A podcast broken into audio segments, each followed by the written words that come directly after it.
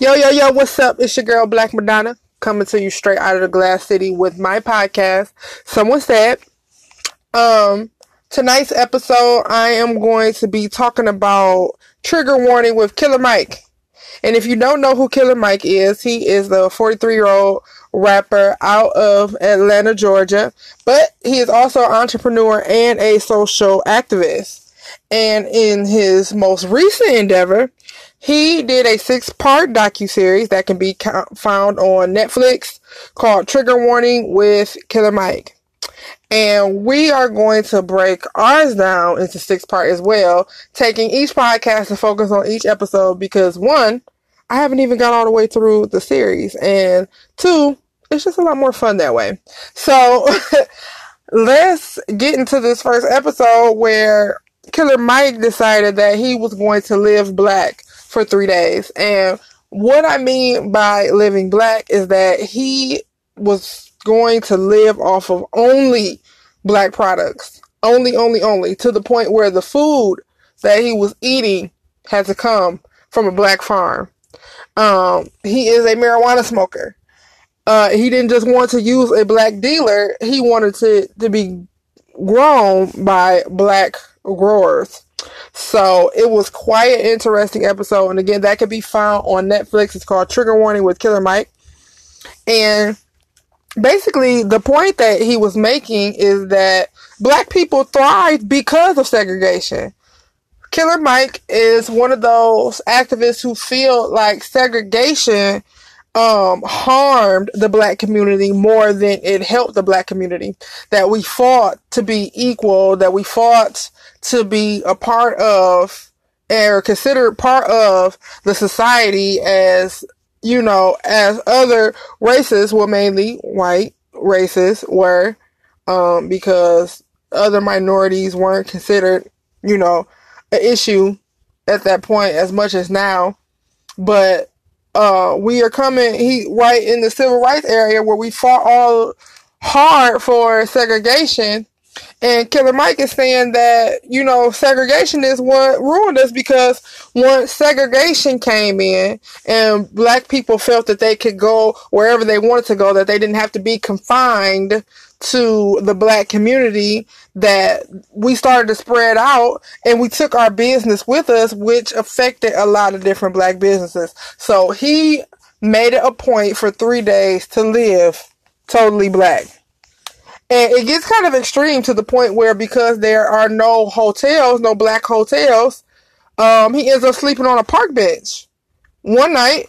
And because there are um, no black-owned car companies, uh, he ended up going to one of the local um bicycle shops in Atlanta and purchasing a bicycle to get around because there are no black-owned car companies. So my question is, the city that you live in now, I live in Toledo, Ohio, would you be able to live totally black if the government came right now like, you know what, I'm tired of all you Uh, black activists talking about you need this, you need that, you're not treated the same, and this and that, and bring this back, and you want your own this, and you want your own that. Well, here, I'm gonna give you this piece of land, and y'all on your own.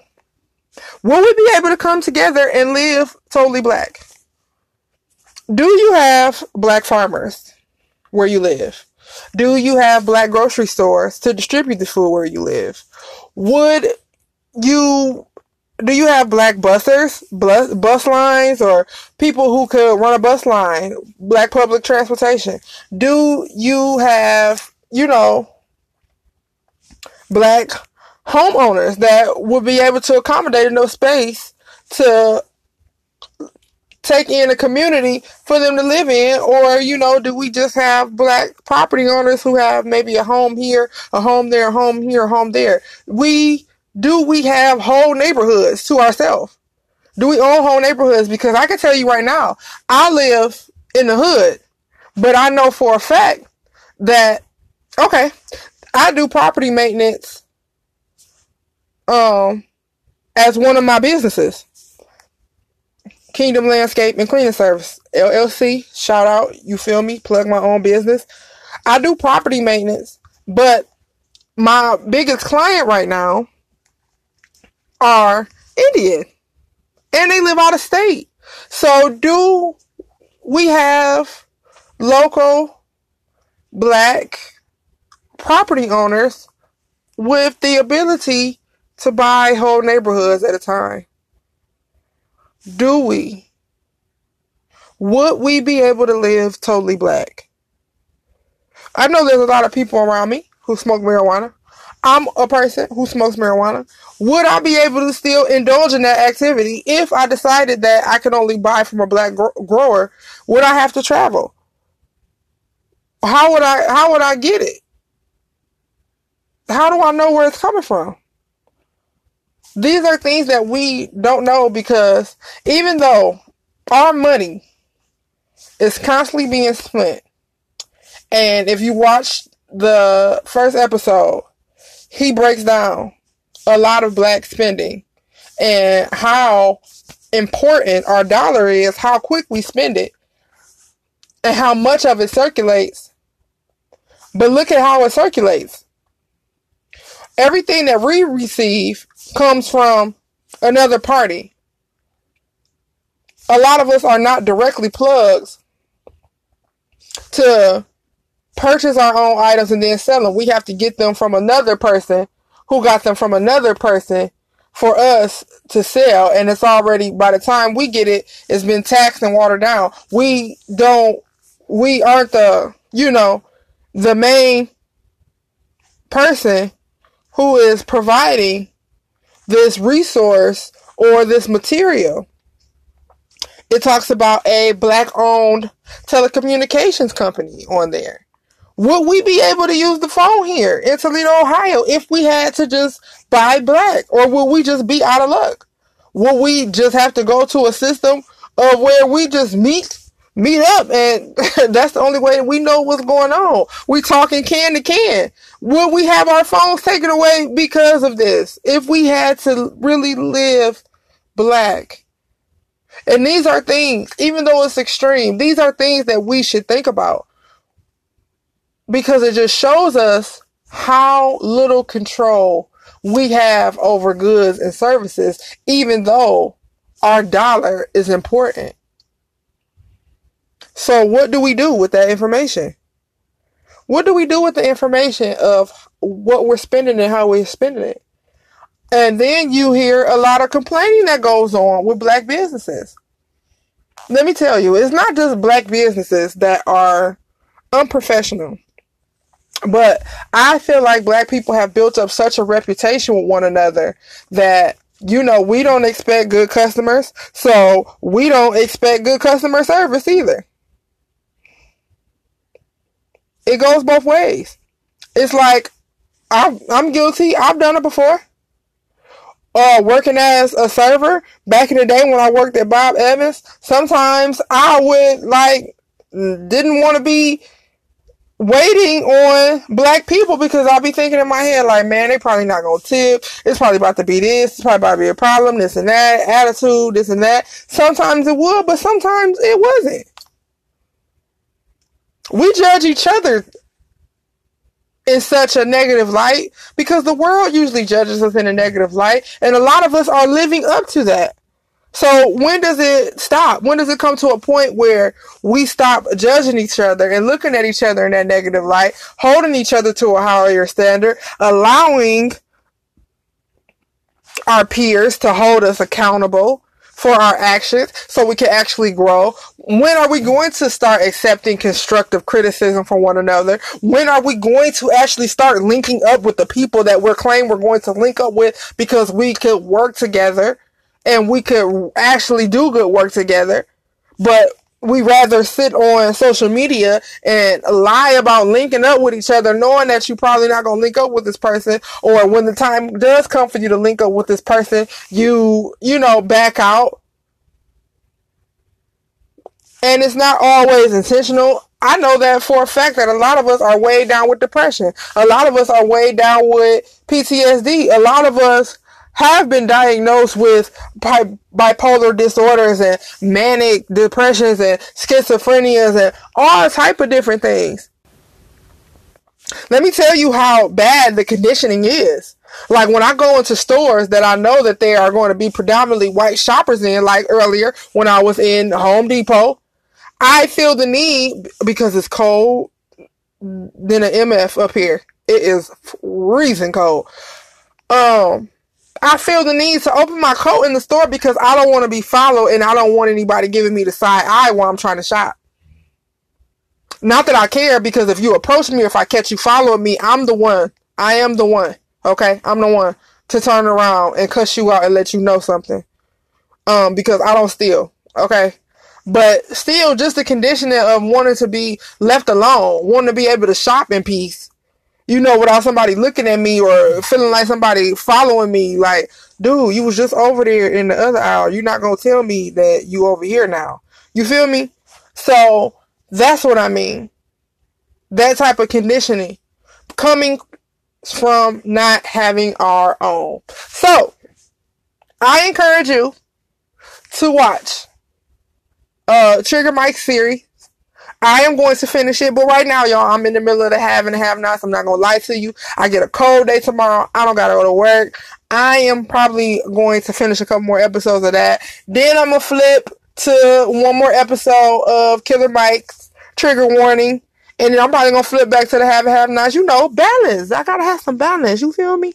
But um. Make sure that y'all check that out. And if you have any questions, any comments, anything you want to add, anything you want to talk to, talk to me about, make sure you hit me up. You can leave me a voice message on Anchor, on the Anchor app. Or you can hit me on my Gmail, which is one B L K M D N A at gmail dot com. That's one black madonna at gmail dot com. That's one B L K M D N A at gmail dot com. Um, how else can you reach me? You can shoot me an inbox on Messenger. You can D M me on Twitter, Instagram, which is also just one Black Madonna, one B L K M D N A, um, because it is only one Black Madonna. You feel me? Um, I hope everybody is staying warm in this cold weather. And if you have anything to contribute to anyone, an old coat, old blanket, old space heater, scarf, hats, gloves, anything, make sure that you find a way to do so.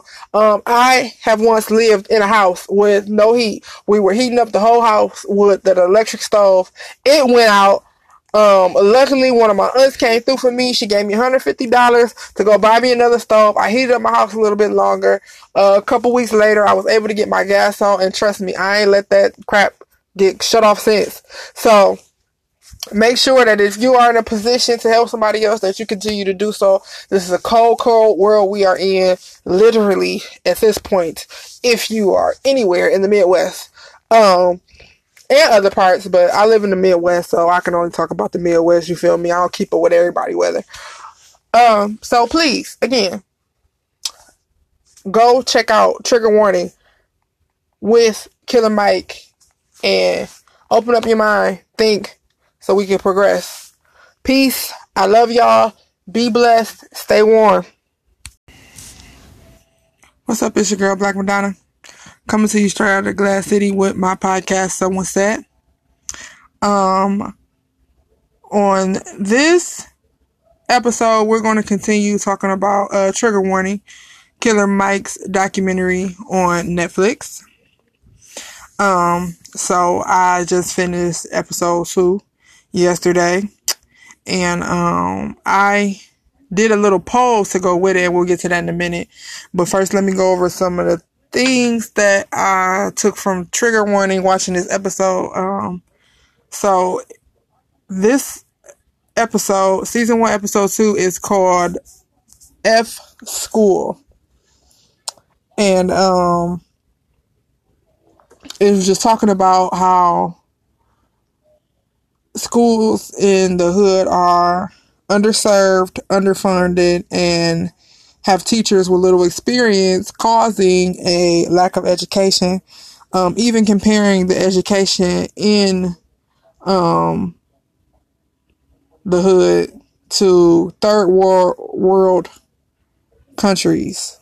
So, um, Killer Mike, he went to talk to the kids and stuff about trades and he had a conversation with the principal about the things that we teach. Um, are we teaching our kids a lot of useless information with uh, the different maths, trigonometry, calculus, algebra, a lot of things that I have yet to use?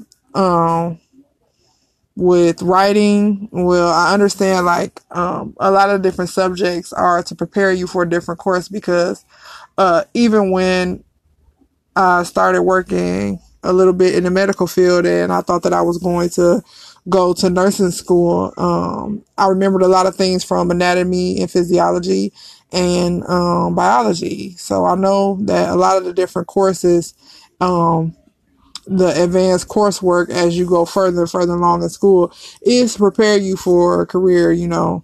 Um, but should we be teaching trades as well? Um, I remember being in med tech, I remember um, we and we had auto mechanics and wood shop when I was at Wade. We had med tech and construction when I was at Libby.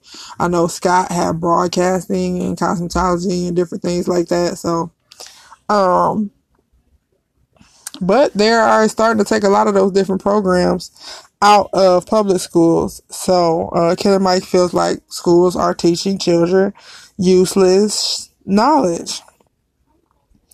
Um, when, and this part, it might be just something I caught. Maybe I was reading it too or too deep, but when he went to the elementary school to talk to the children, and he asked them if they like school, like school or not, um, the two children, um, uh, the two black children, the one with the locks or whatever in his hair, immediately blurted out no, and the other child, um, who was a little bit darker than he was, was talking about how no, how children were mean to him from the first day of school. Um, said that he looked different because his skin looked like poop. So you know, I won't go down the rabbit hole on that one.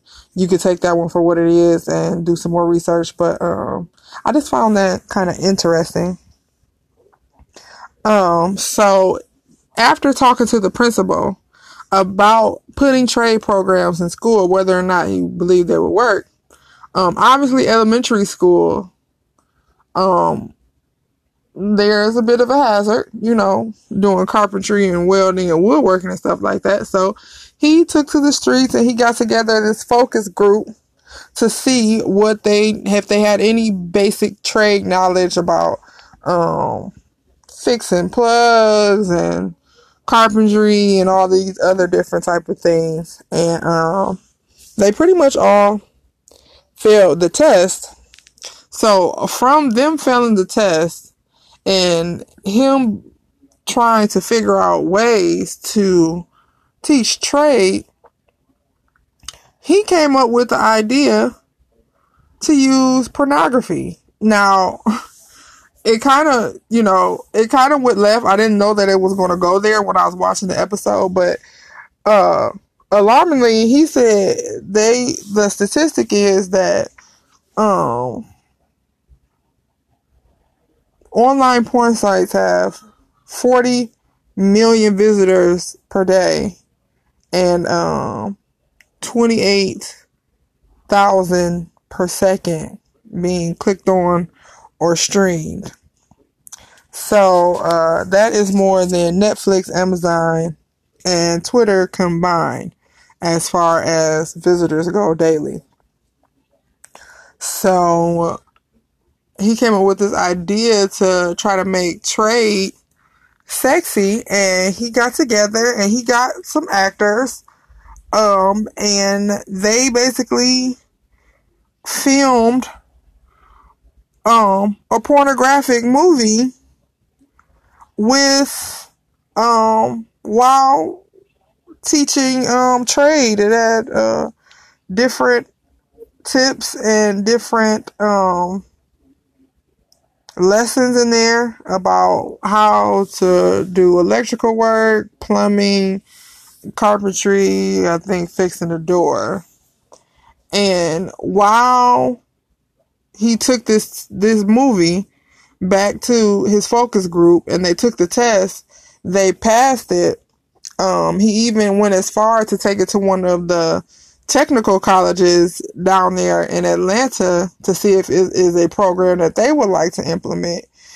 Um, because it was effective and because of the statistic, I put out a poll on my Facebook, um, my Ask F M and Twitter,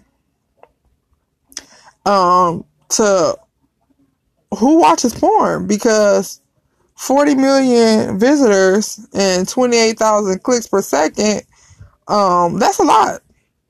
And surprisingly, but not surprisingly, ninety percent, I'll say, um, altogether, I got about fifty votes. I got about thirty off of Facebook. I got about twenty off of Ask F M. Only one person voted on Twitter. I really need to get my followers up, for real.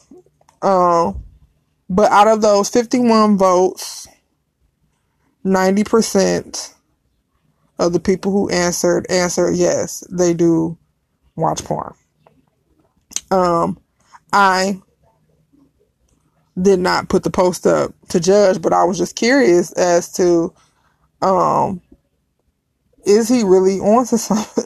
Is he really onto something with trying to put trade and carpentry and electronic? I mean, electronics and uh, electrical. I mean, plumbing and all of those type of lessons inside of pornographic movies. And um, we all know that sex sales. He even had like a sex worker um, talking about how she can pretty much make anybody do anything, just to solidify the fact that if he puts these lessons inside of pornography, then people will learn. And it was saying, she was saying like all of the things that she's able to get people to do just via webcam, not even in person. So, um,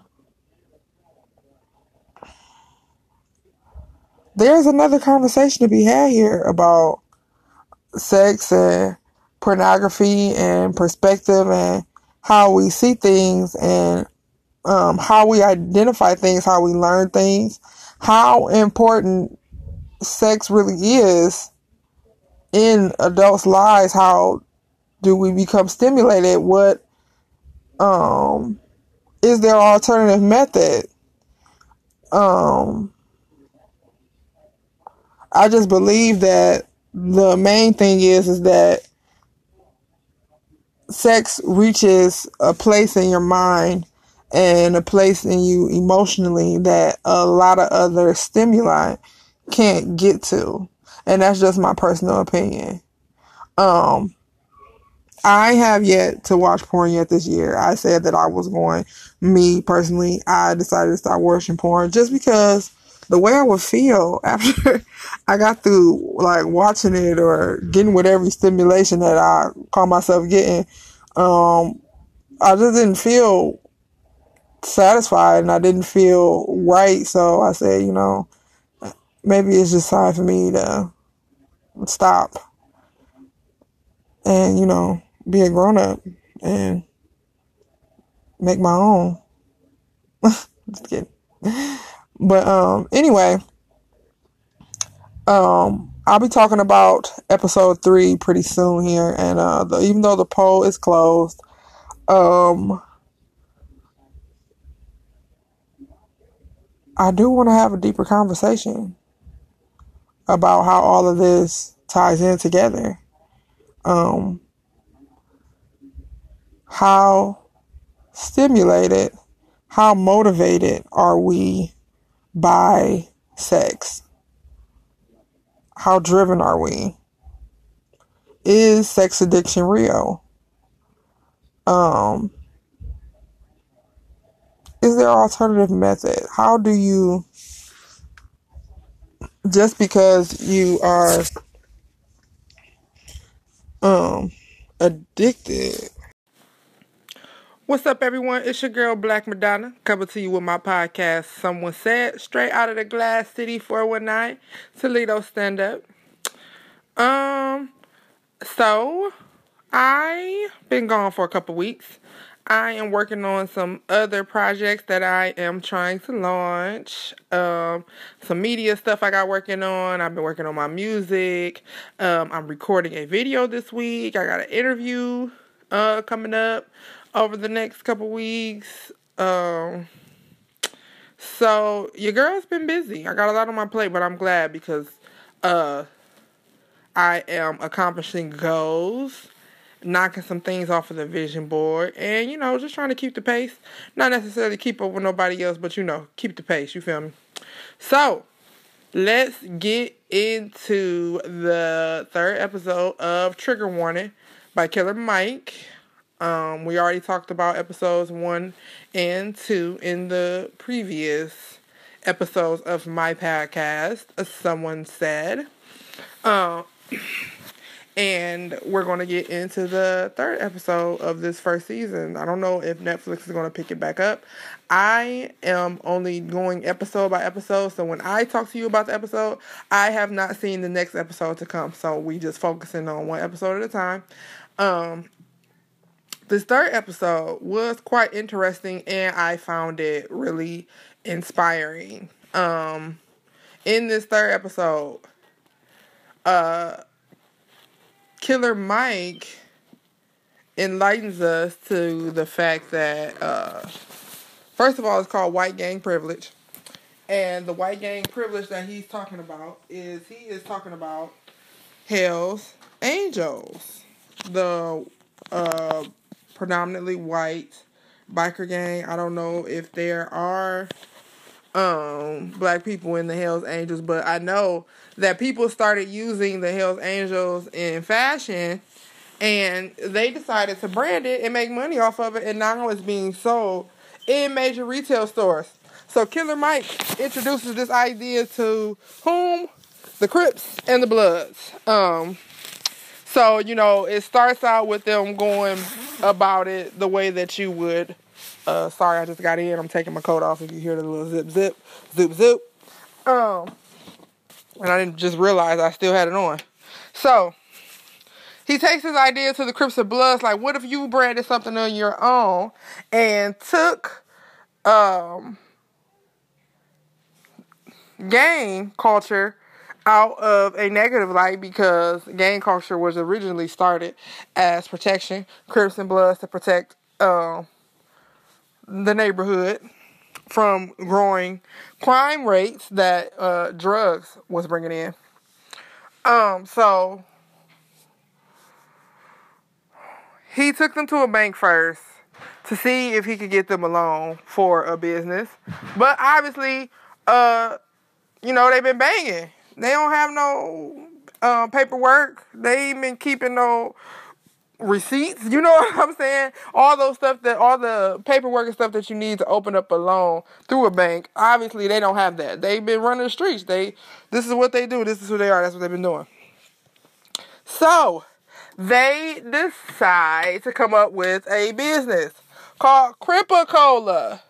And it was its own cola with only six ingredients, which is good, uh, because Killer Mike gave the analogy in the episode that uh, nothing really, no, Coca-Cola, the brand, the soda, kills more people than actual gangbanging. Um, through gang violence, which is still not good, almost up to three thousand lives each year is lost through gang violence or gang members, gang activity. While the the cancer-causing ingredients that are in soda, processed food, and all of that stuff kill up to three hundred thousand people a year, and that's just the that's just uh, off of like diabetes and heart disease and high cholesterol. We haven't even you know factored in cancer and all those type of things that we get. They are discovering more and more that there are many cancer-causing agents in a lot of this stuff that's being processed. In a minute, you know, we just gonna be forced to make all our own stuff, and it's gonna be survival of the fittest. You don't have to mark my words on that. I'm a little bit of a conspiracy theorist, so, you know, but I'm just telling you, there's They constantly, every day, something is coming out about what's wrong with the food, the things that we drink, when we knew it was something wrong with it anyway. Because half of those ingredients, majority of those ingredients that come in that stuff, I can't even pronounce. And I knew from a very young age that, you know, I don't know a whole lot, but maybe we shouldn't be drinking something called high fructose corn syrup. But, you know, it's a sweetener. That's what we like. We it it gets us going. You know what I'm saying? It tastes good. It feels good when we eat it. But, you know, I've been on this track doing the green print, and I have the book. And if anybody is interested in doing a green print challenge where you try to... Um, you don't have to necessarily go vegan. That's my ultimate goal. But... there are plenty of other plant-based meals in there for you to just start switching some things out in your diet. You know what I'm saying? Just to start eating better. So if anybody has any questions about that, please feel free to hit me up. Um, I do have a number. I cannot think of the right number off my head. Well, let me look it up while I'm talking to y'all. So he takes these guys to the bank or whatever, and, you know, they don't get the loan, obviously, so they decide they're going to go home. They're going to make their own cola. They call it Cripple Cola. So what they do is that they go to certain stores in the neighborhood to see if they would be willing to sell it, but the first thing that everybody was thinking, like, oh, wow, this is gang-related, so I don't want to use it. They're not seeing the bigger picture and like, oh, even though it's made by gang members, they're trying to go straight. They're trying to take the name and turn it back into a positive. It didn't work like that. So they didn't. They weren't able to get any stores to um, buy in on this idea of Cripple Cola. So they go back to the drawing board, and they was like, well, they do a, a focus group. So the focus group agrees that it is good. But... once they found out the name and what it was related to, there were so many different comments flying out. Like, what if you're walking down the street drinking Cripple Cola and a rival gang member sees you and you get shot? Now, in our mind, we thinking like, ain't nobody gonna be that stupid to shoot somebody for drinking a soda. But that is what the media has put out. That is what is portrayed. That is what happens, you know. Gang rivalries and wars, they happen. But anyway, so after Killer Mike explains that, you know, these are some guys that's trying to go straight. We're just trying to take the name and brand it. You know, you guys are being a little bit racist about it. You know, once they really get a, they get to talk to the guys that Killer Mike has chosen to do this venture, business venture with, and, you know, they soften up a little bit more. And Killer Mike, they come up with the idea, why don't we bring the Bloods in too? So now we don't have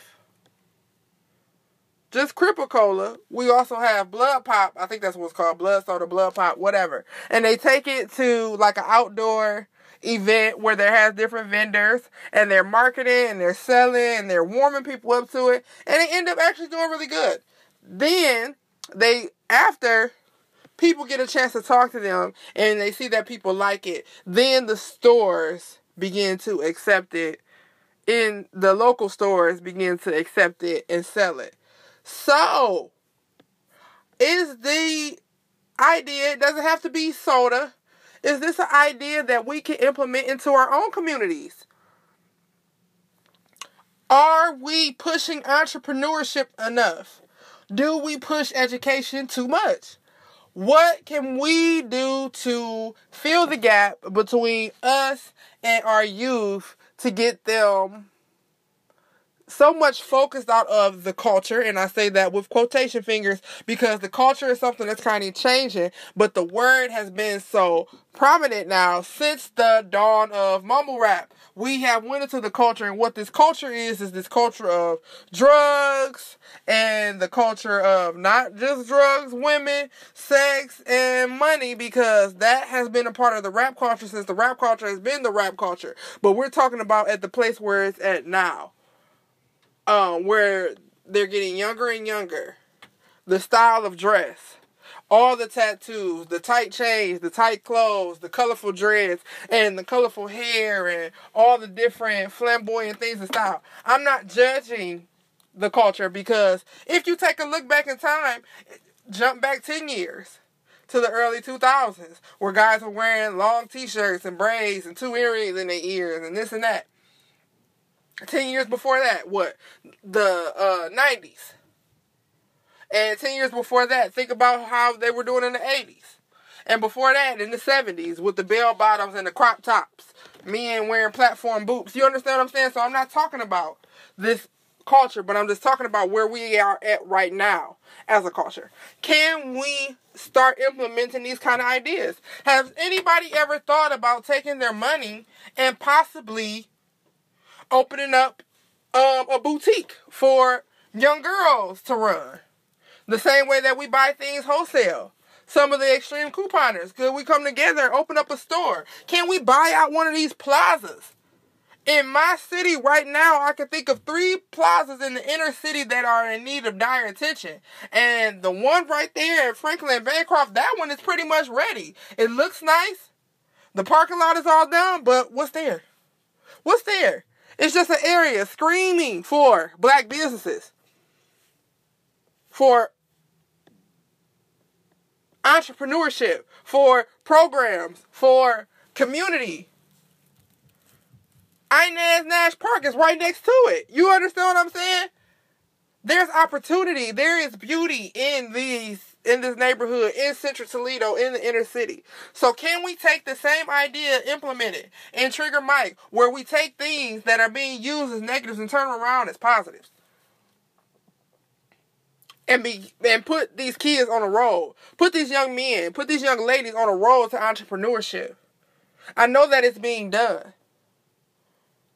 But how are we all going to come together as a collective? Needs to be the next thing. When are we going to just have one big conversation where all are invited? Not saying that the community organizations around the Toledo community, which I commend, I don't want to get to naming off names, because then I don't want to risk the chance of leaving anybody out. But you, if you are active in the city of Toledo and building up our city and taking care of our youth and taking care of our city, then I salute you. I applaud you. But we're not that big of a city to where we cannot come together and start putting our heads together and start building, because to me, it feels like we're just kind of maintaining. But at the same time, while we are only maintaining, things are steady being taken out. Like Save-A-Lot leaving the plaza right here on Monroe and Detroit. Who was impacted by that? How many do you think were actually impacted by that? Has anybody thought about where the next grocery store is in the radius of the Monroe and Detroit area, and how many people may not actually have the transportation they need to get to that place?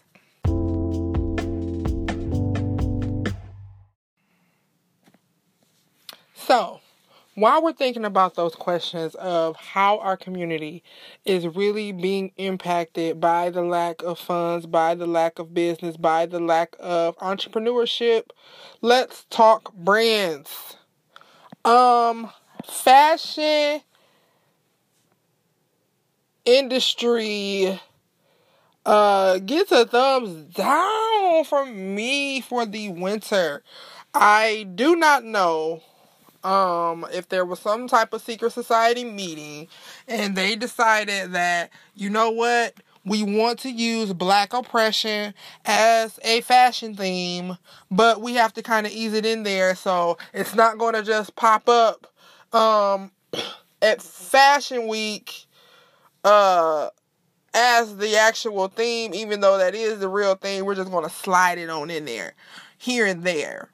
Uh, Katy Perry, Montclair, Prada, um, Gucci, Reebok, maybe Abercrombie and Fitch or American Eagle with the shackle bracelet, Burberry with the noose. Okay, so. Um, you know, there's an argument that, you know, that black people make everything about race and we're always complaining about race, but some things are just distasteful and useless and reckless and just all out disrespectful.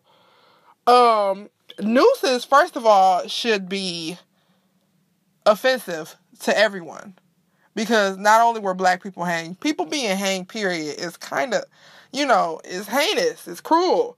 Hanging is, is not tied to anything good. Suicide, all those different type of things. You know, the blackface is a, also a sign of oppression of when, you know, they wouldn't even let black performers play black performers. They'd rather paint their face black and do it themselves instead of hiring black performers.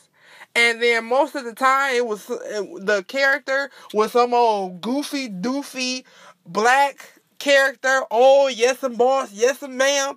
And, you know, there have been intelligent black people since the beginning of time, period. We are the beginning of time. And it's just offensive. It's offensive. And, you know, I don't know what side that everybody's taking on this, but, you know, I just feel like I had to express my opinion and express why I don't think that is cool. Because it's basically like stabbing someone and then going and putting salt on a wound that has not even healed yet. It'd be one thing if, you know, our wounds had healed, but we, this generation right here in two thousand nineteen... Are, is still suffering from a lot of the oppression of our ancestors not being able to have things, not being able to do what they needed to do to build wealth. A lot of us are starting our lives at rock bottom. I started my life as an adult at the age of eighteen, seventeen and a half to be exact. I already was in subsidized housing, living in an apartment, getting ready to have a car with my little minimum wage job. And I thought that I was on the road to somewhere, which I was on the road to somewhere because I thank God for the many things that He has done in my life and what He has shown me by allowing myself to be self-made. You feel me? Not Um, other than my support system, where we depend on each other, not really having a handout to depend d- depend on, not prostituting myself to get the things that I want, and not being nobody flunky to get the things that I want. So I thank God that I had to, you know, climb blood, sweat, tears, rock bottom, broke, broke, you know, but I am no longer broke. I'm not rich, but I'm not broke. We not. I'm not speaking that over myself anymore because I, God has been opening up some doors as, you know, I just allow myself to be myself. Sometimes you have to allow yourself to be yourself. But as far as this blackface goes, I'm going to tell y'all something. Racial issues are going to keep coming up. It's going to keep coming up in every generation because racism is not dying out in America, period. The whole country is built on violence and racism. Discrimination. So, you know, that's why it makes Make America Great Again so offensive. Everybody acts like, well, I don't understand why anybody gives an F because it doesn't have... It does. If we keep turning a blind eye to the things that we see, and that is basically us saying accepting it and it's all okay, and what do you think that somebody is going to do? If they're applying a little bit of pressure to your neck and you're not saying, ow, ooh, something, what you gonna think they're trying to do if the whole intention of them putting their foot on your neck is to take you out? What do you think that they're going to do when you're not saying anything about the little bit of pressure they're applying? They're gonna apply some more. Until they get you where they want you, and that's completely exterminated, wiped out. Whatever. People can say whatever they want to say, but there are plenty of people in this country who, you know, are satisfied with the state of the world. Matter of fact, I was at work earlier, and um, this white guy makes a joke, and I make a joke back, like, I'll will slap you. He was like, you slap me? And I made a joke back like, hell no, I wouldn't slap you. So the police can come and get me? He's a fifty-seven-year-old white man. They ain't gonna care about him being gay. First thing they gonna say, black female.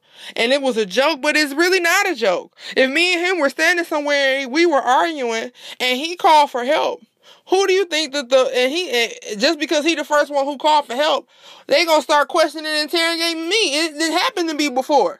Where I was not the aggressor, I was the actual victim. And but because the other person was a person of a lighter shade, meaning white, I was the one being questioned. And I'm like, no, I'm not the aggressor here. I'm not the, I'm the victim here. This is what's really going on.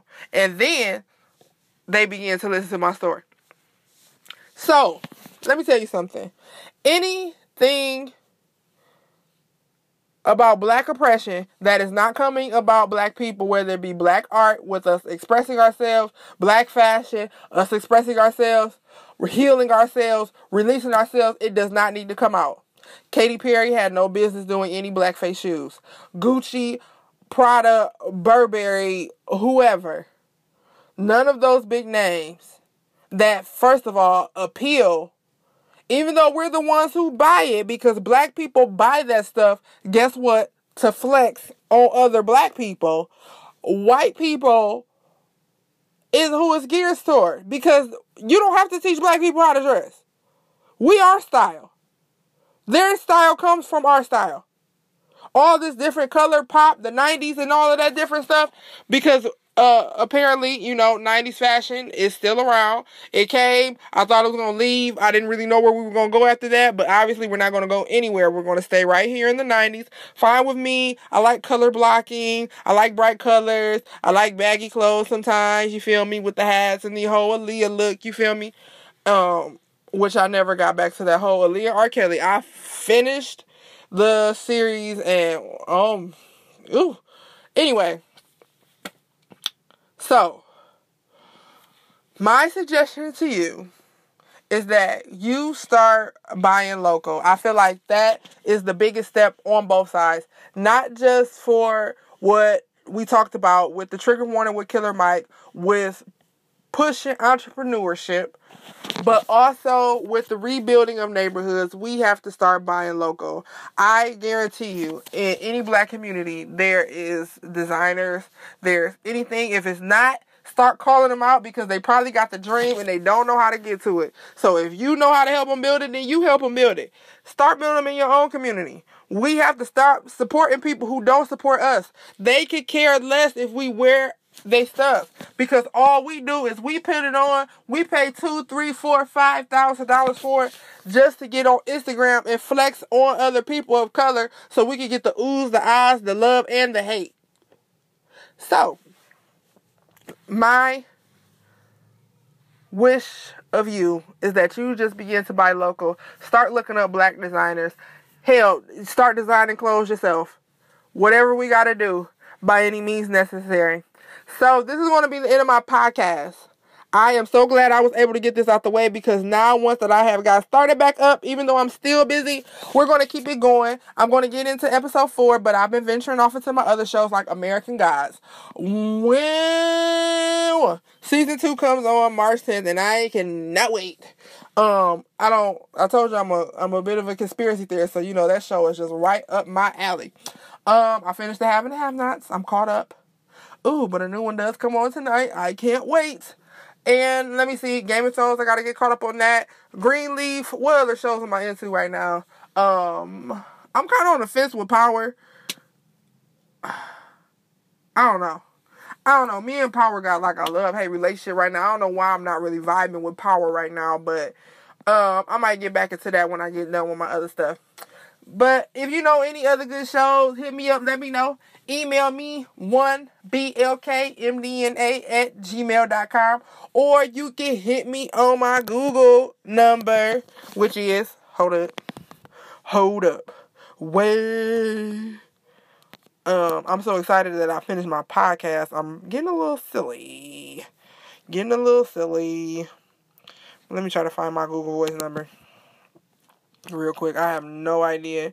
I got a new phone. I'm back on the iPhone. Gang, gang, gang. Still got my Android close to me, because of some things you can do on Android that you can't do on Apple. Some things I love about Apple that I don't love about Android. So I have been blessed with the best of both worlds, but uh, predominantly right now, Apple gang. So let me try to go to my Black Madonna page on the Book of Faces and look up this Google number where y'all can hit me up and start leaving me messages. Why y'all won't call me? Call me. Leave me a message. Call, tell somebody else to call me, leave me a message, start sharing my page, start sharing my podcast. Come on, Toledo, let's get it popping for sure. So, my Black Madonna phone line, the back phone number is five six seven, two zero zero, five eight eight seven. That's five six seven, two zero zero, five eight eight seven. Or again, you can email me at one b l k m d n a at gmail dot com. If you are on Facebook, you can look me up, B L K M D N A, um, on Facebook. I do have another Facebook, but I gotta check you out on my regular Facebook first. Um... Also, I G, B L K M D N A brand on Instagram. The Black Madonna brand on Instagram. Check your girl out. Thank you for listening to my podcast. Y'all have the a blessed week. It's tax time for them people who got them taxes dropping. If you don't got them taxes dropping, thank God that you are in a higher ta- tax bracket. Uh, if you do got some taxes dropping, do what you can to invest your in yourself to get you up to a higher tax bracket. You feel me? All right. So that's my time. I love y'all. Be blessed.